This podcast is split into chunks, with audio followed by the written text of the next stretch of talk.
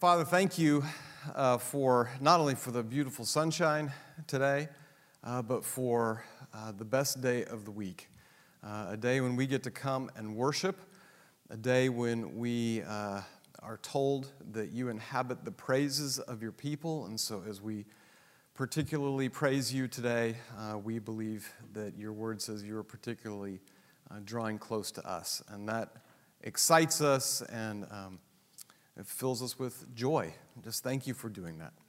Uh, tonight, I pray your spirit would be here. Lead us and guide us into all truth. Your word is truth, and I pray that you would apply it to each person as you see fit. And we ask for that, please, tonight, in Jesus' name. Amen. Okay, some of the more uh, observant of you have noticed there is a stool, a crown, and a scepter up here. Now, if I didn't bring that up, some of you would just focus on that, and you wouldn't listen to what I have to say. We're going to talk about this, but not right now. So I'm going to put these back down now that I've told you what they are, okay? We're going to talk about that. But right now, we're going to talk about the timeline of the United Kingdom. As we start the book of Kings, we've covered, remember Samuel? We've talked about Samuel, the first king. He was the last judge.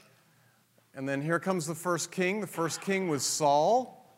And then here comes David. And then the next king of the United Kingdom, not Great Britain, but the United Kingdom in Israel, is Solomon. After this point, it divides into Israel and Judah, the northern and southern kingdoms, and we'll get to that. But Solomon right now is going to be our focus. We're at the end of David's life, uh, and so we've gone, if you can remember all the way back to here, we've gone through Saul, the first king, David, the second king, and we looked at a lot of things in David's life. Uh, when he fought the Amalekites, when he was anointed, all these battles that he had, when he captured Jerusalem. And then here at, in the end of his life, whether it's right here or it's in here somewhere, here's the revolts of Absalom and Adonijah. And so you can kind of get a, a rough timeline for uh, these kings and what was going on in their lives. Uh, so we're going to talk about, we're going to start with First Kings tonight. Some of you know this because you're some of them edumacated people. I'm going to start reading, and then you're going to tell me what book this is from. Hint, it's not Respectable Sins. You'll get this instantly. It was the best of times. It was the worst of times. It was the age of wisdom. It was the age of foolishness. It was the epoch of belief. It was the epoch of incredulity. It was the season of light. It was the season of darkness. It was the spring of hope. It was the winter of despair. We had everything before us. We had nothing before us. We were all going direct to heaven. We were all going direct the other way. In short, the period was so far like the present period that some of its noisiest authorities insisted on its being received, for good or for evil, in the superlative degree of comparison only. The best of times, the worst of times. The best of times and the worst of times, right here behind us. A tale of two cities, perhaps a tale of two kings. First Kings, the word I've put on that is division. Uh, it's in the book of Kings that northern and southern Israel and Judah finally divide at the end of Solomon's life. The basics of the book of Kings, who wrote it? We don't know. Possibly Jeremiah. Interesting. It seems to have been completed around five sixty to five thirty-eight B C because there's a mention of one of the final kings being released. And that could only happen after that king got released. And so it seems to have taken on its final form, maybe as late as five thirty-eight B C. Where? We don't really know. Uh, probably in and around Jerusalem, but we don't know. Why? First and Second Kings reveal God's faithfulness to his word, his ultimate sovereignty over his own and all other peoples, and his patience. These books also testify to the unbelief and disobedience of all people, even the beneficiaries of God's election and blessing. These books demonstrate what, that God has not cast off his disobedient people Israel, whom he chose to enjoy a privileged relationship with himself. Some great themes in this book, sort of expand our view of God kind of a book. And so those are the basics. Let's dive in, First Kings one one through two twelve, sort of a, an overview. David has prepared the nation for Solomon and has collected everything for the temple's construction. If you remember that, David wanted to build the temple. Remember that? But God said, you're a man of war, you're a man of blood, and so I'm going to have the man of peace, Solomon, build me the temple. But David, you can certainly bring some stuff to build the temple if you'd like to. And so remember, David just brings tons and tons of stuff. I mean, literally tons for the temple's construction. So God allowed David to participate and, and to give. But Solomon was going to build it. David, as we enter First Kings, is around seventy and will pass on within about six months. Remember, there's a, there's a couple of passages here. You'll remember it when I say that David started reigning when he was about thirty, and he reigned for forty years. So thirty plus forty. So David is about seventy. We're in kind of the, the twilight of David's life as we start into First Kings chapter one. But right now, at age seventy, there's a crisis in the kingdom because Adonijah, not Solomon, has made himself king. You know, this is not unheard of in the business world, right? Somebody who makes themselves king. Or I suppose these days, someone who makes herself queen. Uh, it also happens in the church. I know a story. It's from years and years ago. A fellow went to a church. There was a senior pastor there. This guy came in as the associate pastor. He was able to, he was very, this guy was very gifted, and he began talking to the senior pastor and encouraging him along his gifts, meanwhile saying, you know, and I could really fill in in a, in a bunch of these ways. And the senior pastor said, oh, that sounds like a good idea. So they did that, and after a few months, the guy said, you know, associate pastor doesn't seem to really be a, a good title anymore. I, I'm thinking maybe uh, executive pastor. It's not me, thank you. I see you looking at me. And uh, the senior pastor said, hmm, well, that seems reasonable, you know, so we'll make you the executive pastor. A few more months go along, and this fella continued and said, uh, you know, uh, you're from the East Coast. Don't you miss the East Coast? You know, every once in a while I do.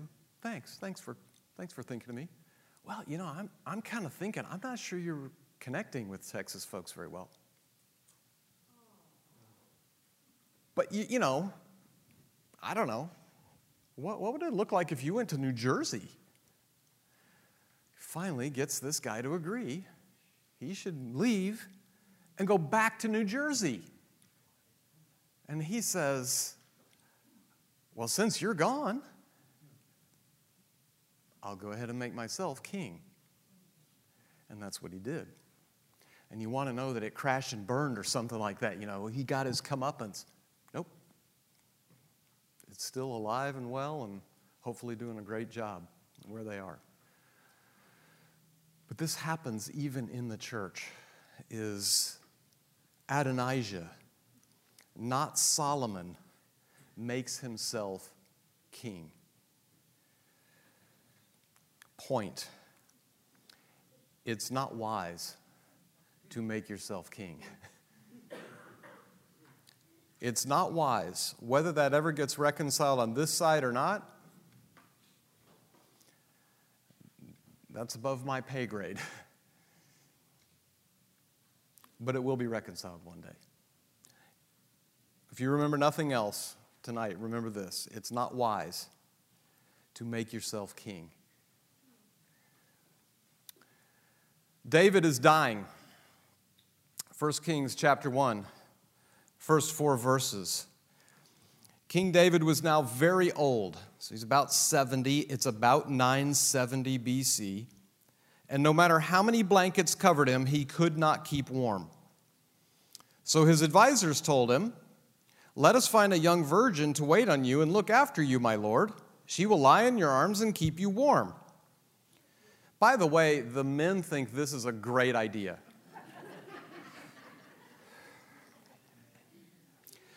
Interestingly enough, this is written about uh, from the Grecians. So remember Alexander the Great, so that we're talking about about three hundred B C, all the way through Josephus, so turn of the century, right, just after Jesus' day.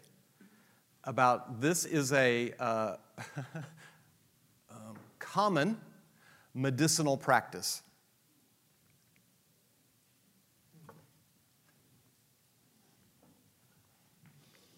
So they searched throughout the land of Israel for a beautiful girl, and they found Abishag from Shunem and brought her to the king. The girl was very beautiful, and she looked after the king and took care of him. But the king had no sexual relations with her. What are they trying to find out? There's this motif running through the Old Testament about fertility. Hee-hee. Guess what? David's done. David is done. And so the, whether the woman is really lying there to keep him warm, or they're trying to figure out if the king has any interest in this kind of thing left for more sons, he doesn't. David is dying. He's really on his way out. So the king has no sexual relations with her. He's about seventy. He's frail and vulnerable. His life is ebbing away. And so Abishag is brought in, a beautiful young virgin from Shunem. She seems to have been brought in for medicinal or nursing purposes, but she became David's concubine, basically. Now, what does that mean? It means that if you were part of the harem of a king, you had a right of inheritance. Now, it might be a small percentage of the inheritance, but you would be cut in for a share if you were part of the harem.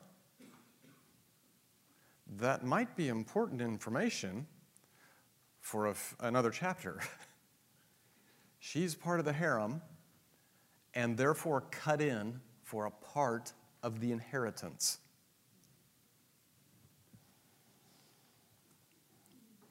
It's proven to everyone that David is beyond help. He will not recover. Adonijah comes on the scene.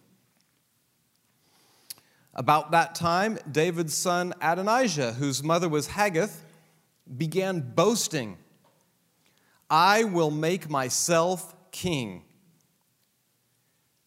So he provided himself with chariots and charioteers and recruited fifty men to run in front of him. Huh.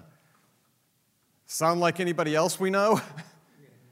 Sounds like Absalom. oh yeah, that's his brother. Hmm. How'd that work out for Absalom? Yeah, not so well. Now his father, yeah, now his father, King David, had never disciplined him at any time, even by asking, why are you doing that? Adonijah had been born next after Absalom, and he was very handsome. Uh, a young man, no discipline, no boundaries,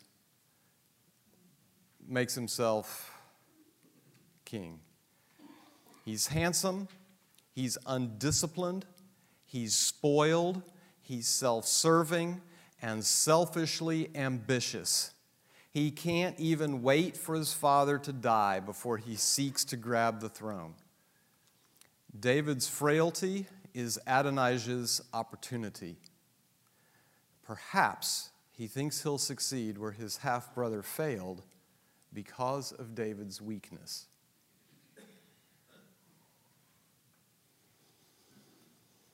Adonijah then declares himself king. Adonijah took Joab, son of Zeruiah, and Abiathar the priest into his confidence, and they agreed to help him become king. Goodness gracious. But Zadok the priest, Benaiah son of Jehoiada, Nathan the prophet, Shimei, Ray, and David's personal bodyguard refused to support Adonijah.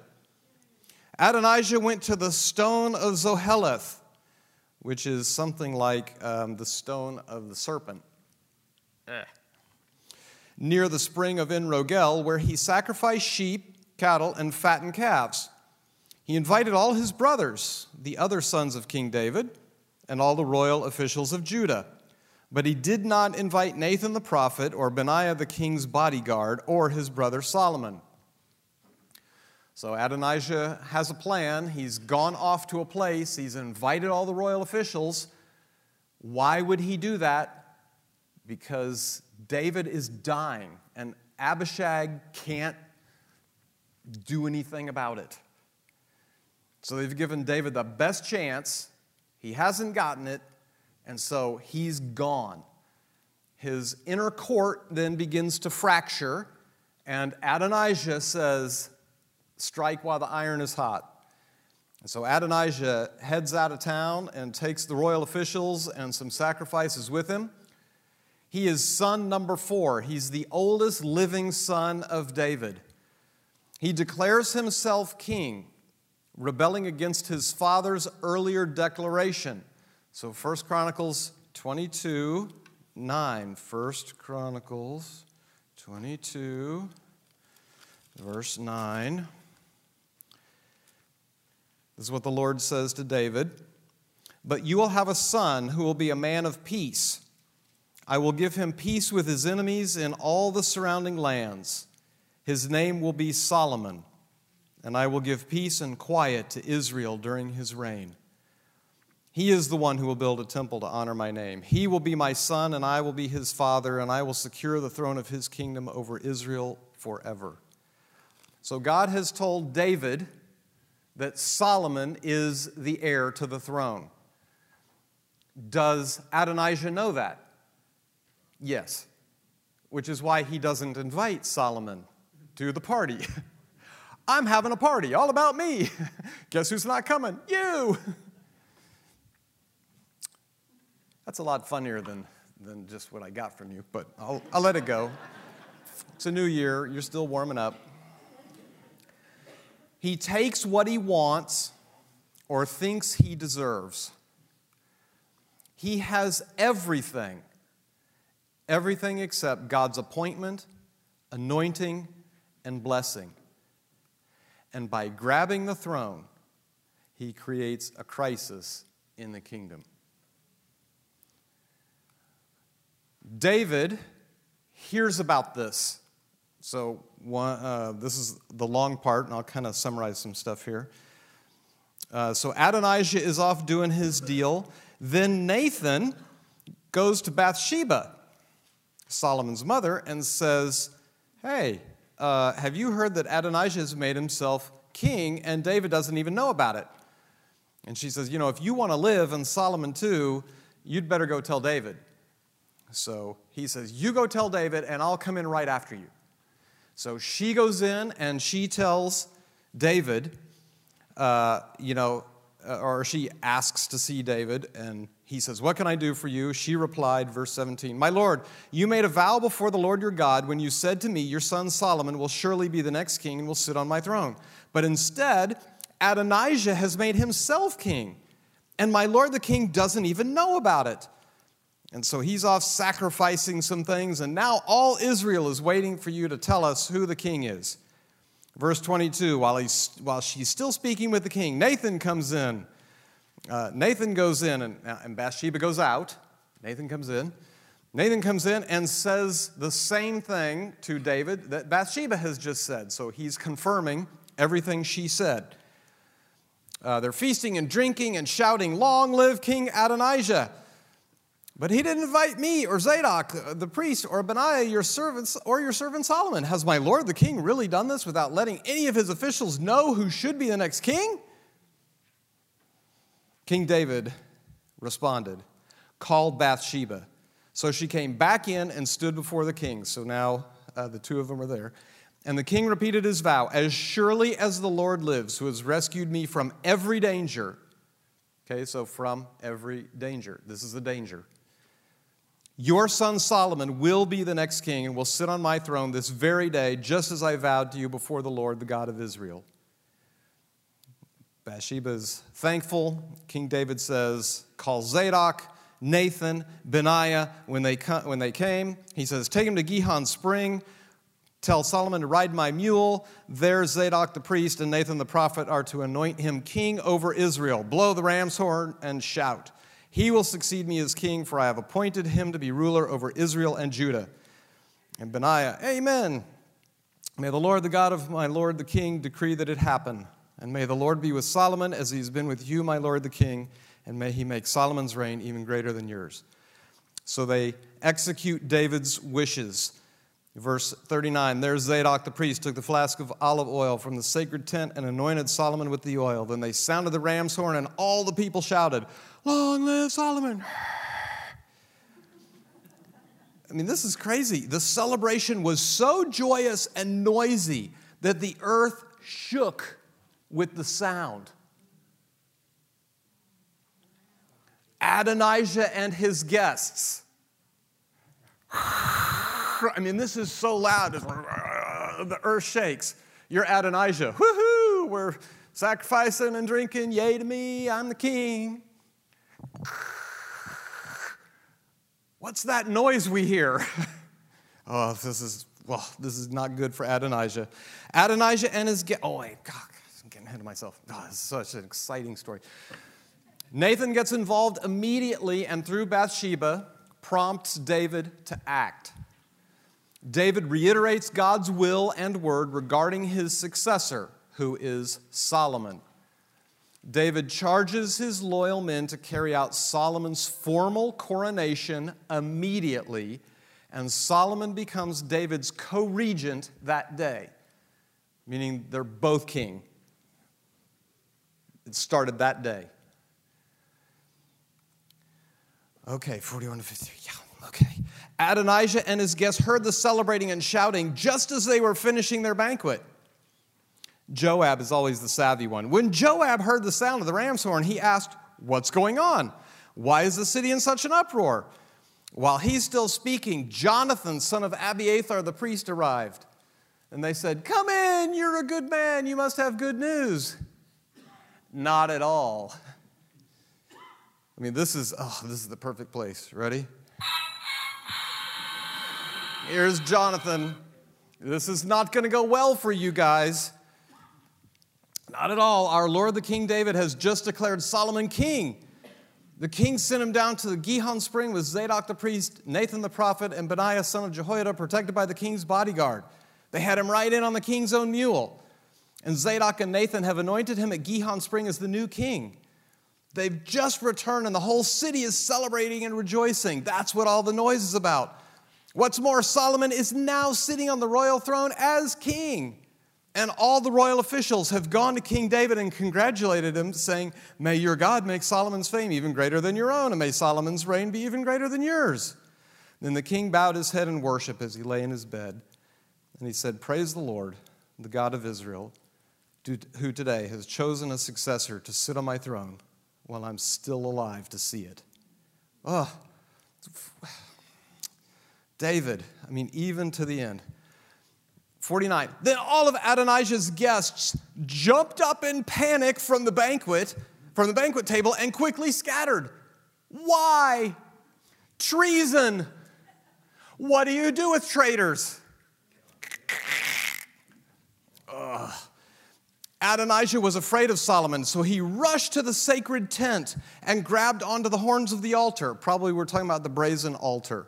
Now remember, the temple isn't built yet, so we've got the tabernacle. Still remember David had made a, you know, brought the tent and the stuff, and so he's probably grabbing onto the, the horns of that big copper thing out front. Okay. Uh, blah, blah, blah, blah. Grabbed on the horns. Word soon reached Solomon that Adonijah had seized the horns of the altar in fear and that he was pleading, "Let King Solomon swear today that he will not kill me." Listen to this wisdom. Solomon replied, "If he proves himself to be loyal, not a hair on his head will be touched. But if he makes trouble, he will die." So King Solomon summoned Adonijah, and they brought him down from the altar. He came and bowed respectfully before King Solomon, who dismissed him, saying, "Go on home." Oh, Solomon, a worthy successor. Adonijah's scheme is exposed, and he and his co-conspirators are now guilty of treason.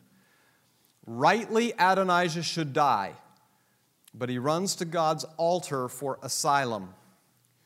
Like David, Solomon is merciful, conditioned on the evidence of Adonijah's future loyalty to him as king. Solomon is now the king of Israel. As the time of King David's death approached, he gave this charge to his son Solomon: "I'm going where everyone on earth must someday go. Take courage and be a man. Observe the requirements of the Lord your God and follow all his ways.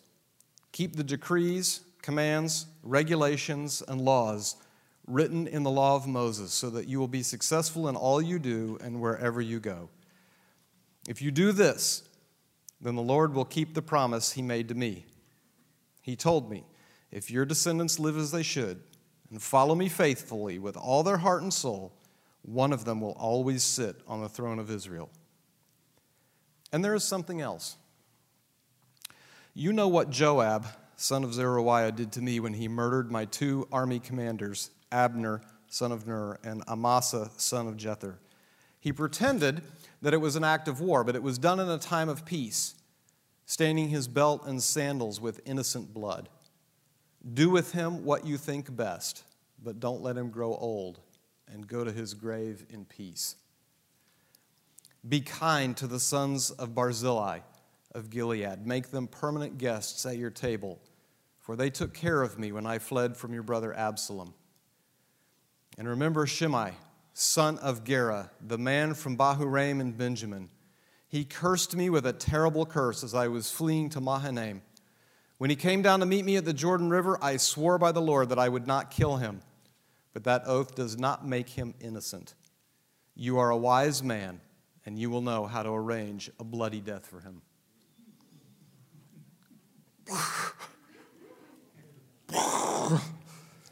Then David died and was buried with his ancestors in the city of David.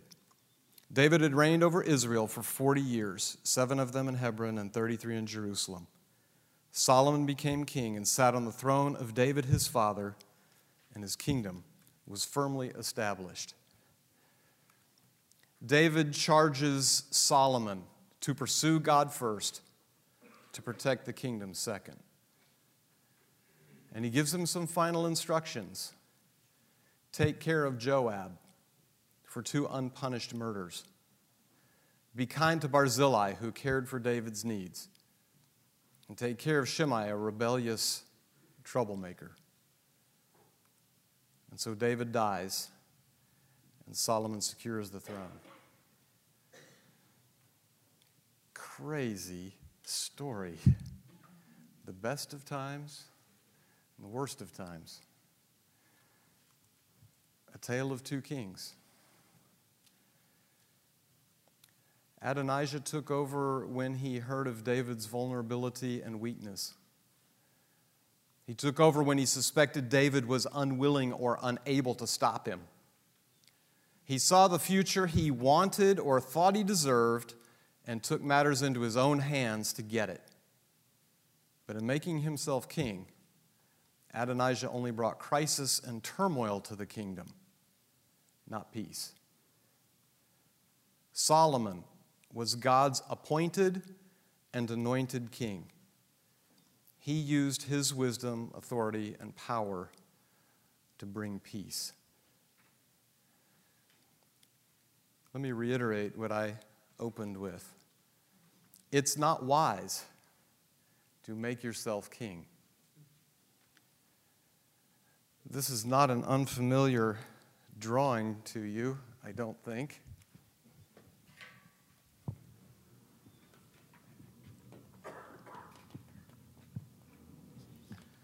Now, this is written in invisible ink.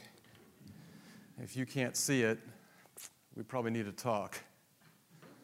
See this part right here? Come on, really? I guess it's that bad. Oh, well. What are you going to do? Pray for Laurie.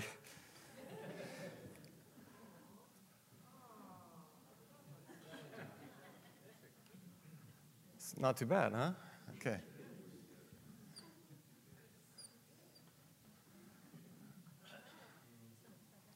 My heart has a throne. Right? Will you allow me to call my heart a kingdom? This is again, this is the kingdom of Bill.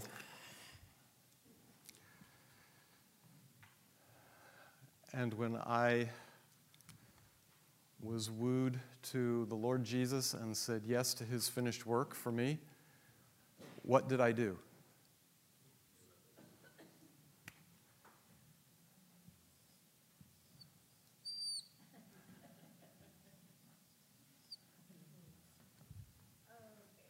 Okay? Jesus, and, and where am I? I'm over here somewhere. Well, I don't know how to draw that. Huh. That's supposed to be me on my knees. Okay, see? But I had to explain it to you, so kind of lost some of it. It does look like I'm sitting down. I'm gonna, yeah, that's pretty uncomfortable right there.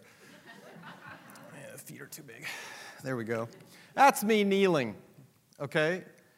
Uh, Jesus is on the throne, and I'm no longer on the throne of the kingdom of my life.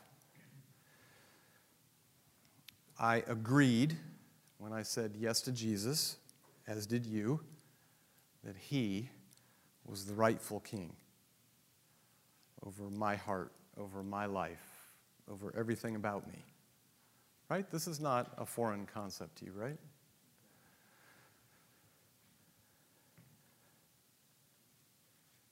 Our lives are a tale of two kings.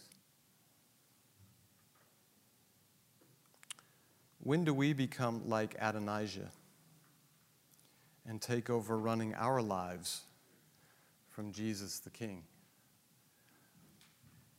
Who is the King of Peace? Jesus. Who is the appointed and anointed King? Jesus. What is my name? Adonijah. My name is Adonijah. When do I become Adonijah and take over running my life from the king? What do I do? Instead of, you don't like my pictures, so I brought an acting stool.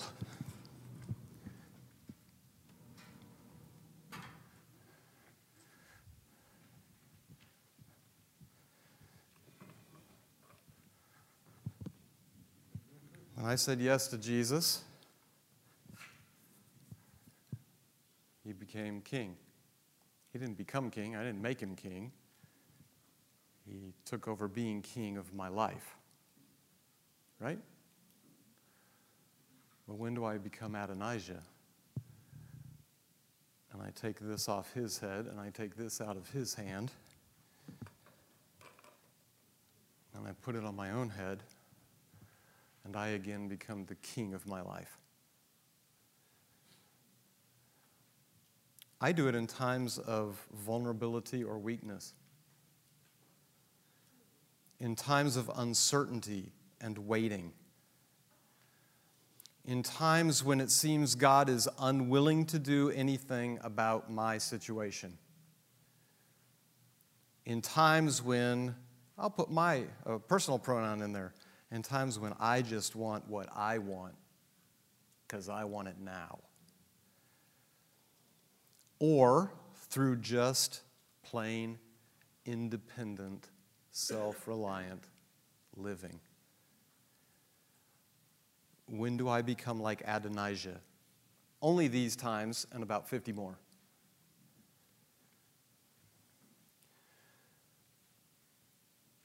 Do I realize that I am not the king of peace? And what do I end up doing? Bringing crisis and turmoil to the kingdom, the kingdom of my own heart. Because when I get on the throne, I'm Adonijah. And what did Adonijah do? He brought a crisis in the kingdom. And when I get back on the throne, guess what I bring to my own kingdom heart? Crisis and turmoil and no peace. Exactly the things I'm trying to uh, bring about on my own. I think those things will bring me peace and contentment and quiet and all those kinds of things, but instead, what do they bring? Turmoil, lack of peace, no rest, anxiety, fear, you name it. We become like Adonijah in areas of vulnerability and weakness. Uh, particularly wrongs we've done and wrongs done to us. Uh, some of us will forgive others, but we cannot or will not forgive ourselves. And we know the Lord says that he forgives us, and we're grateful for that, but we haven't really, that hasn't sunk all the way in. Because he probably mostly has forgiven me, but he probably still wants to bring it back sometime, to dangle in front of my face and to remind me of something I've done. That is not our God. It is the world, or the flesh, or the devil. That is not God. Wrongs done to us. Some people say, if wrong was done to them, and some people have had heinous sin committed against them. I don't mean to lack compassion in what I'm about to say, but they say, I will never let that happen to me again. And so in areas of vulnerability and weakness, I can tend to become Adonijah and sit back down in the throne and say, I am never going to let that happen again in any way, shape, or form.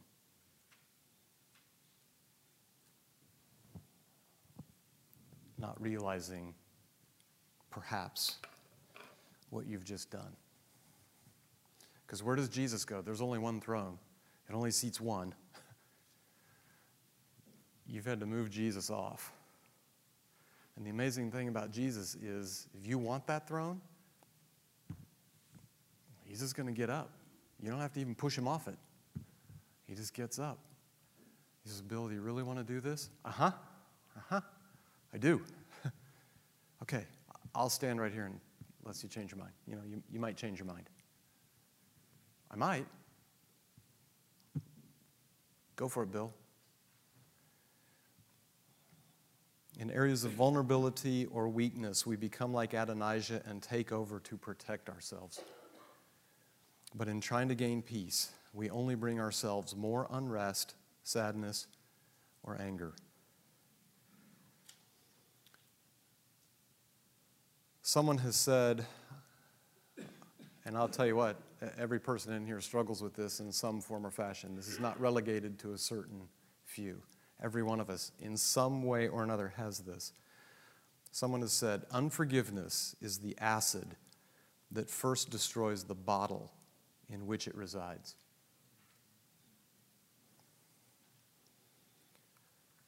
Only the greater Solomon, the Lord Jesus, can bring peace through forgiveness. What does he say in Ephesians four thirty-two? Forgive one another as you have been forgiven in Christ Jesus. That's a pretty tall order. So in a, in a place or an area where I'm vulnerable or weak and I try to protect myself, I can become like Adonijah. How about in a place where I have an unfulfilled dream, desire, plan, or expectations for the future? Don't raise your hands. Anyone in here have unmet expectations about life?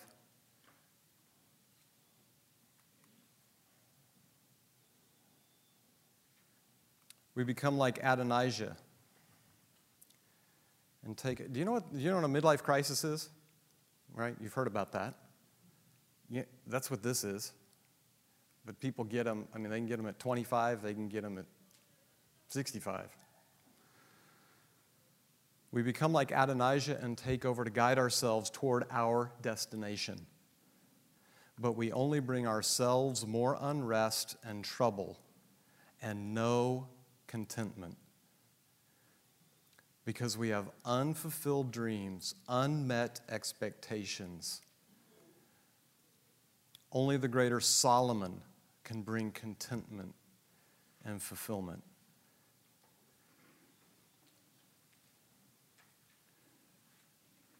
Is there someone you need to forgive tonight? Is there a dream, a plan, an expectation that you need to let go of tonight? I don't know what it is. We each have our own stuff.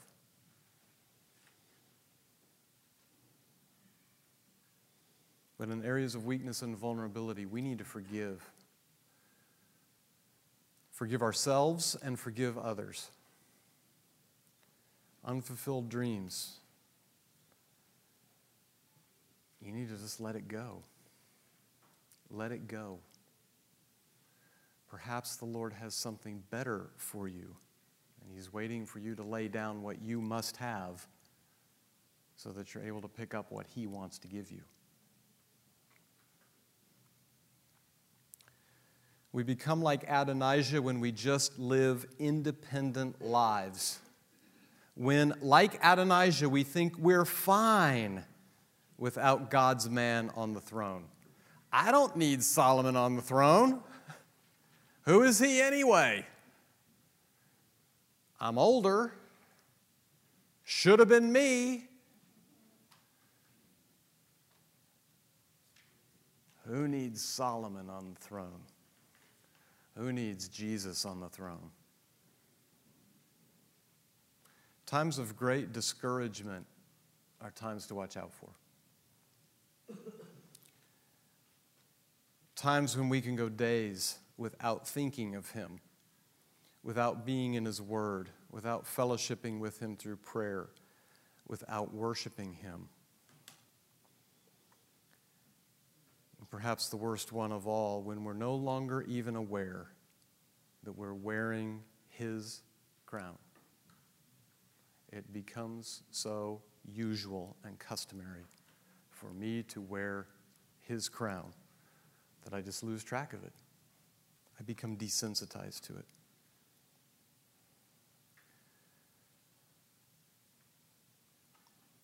You'll never have the life you want as long as you are wearing the crown.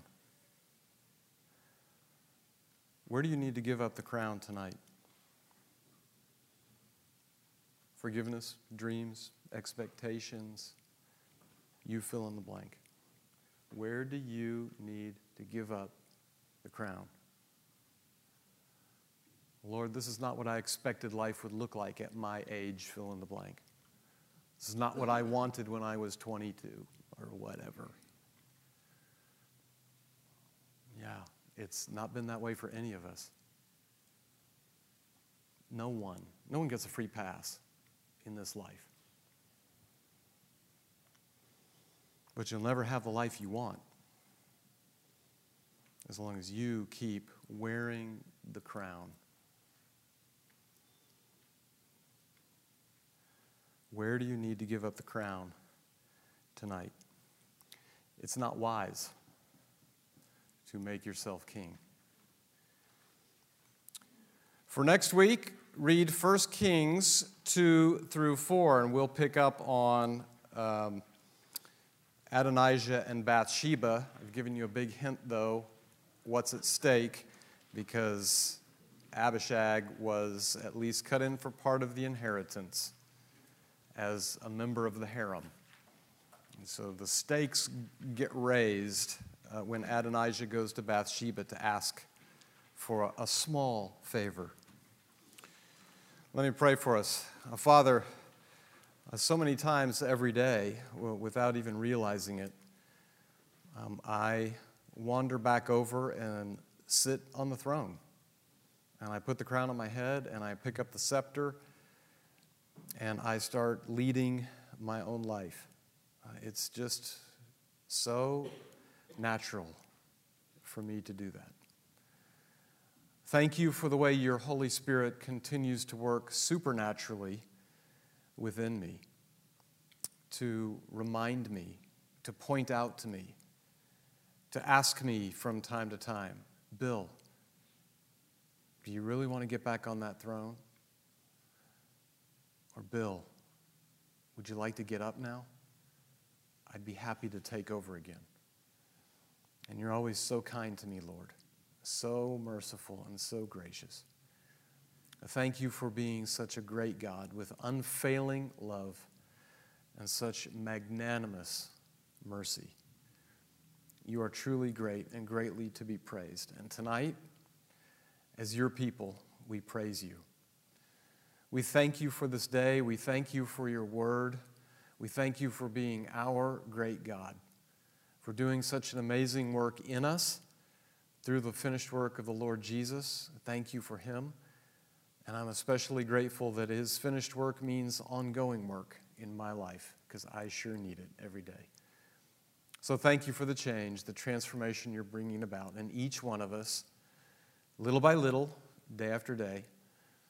Please continue to encourage us that you are at work and that there is progress being made by your Spirit. We love you, and we thank you for all these things. We pray for one another that this would be our best week yet. We pray for it in Jesus' name. Amen.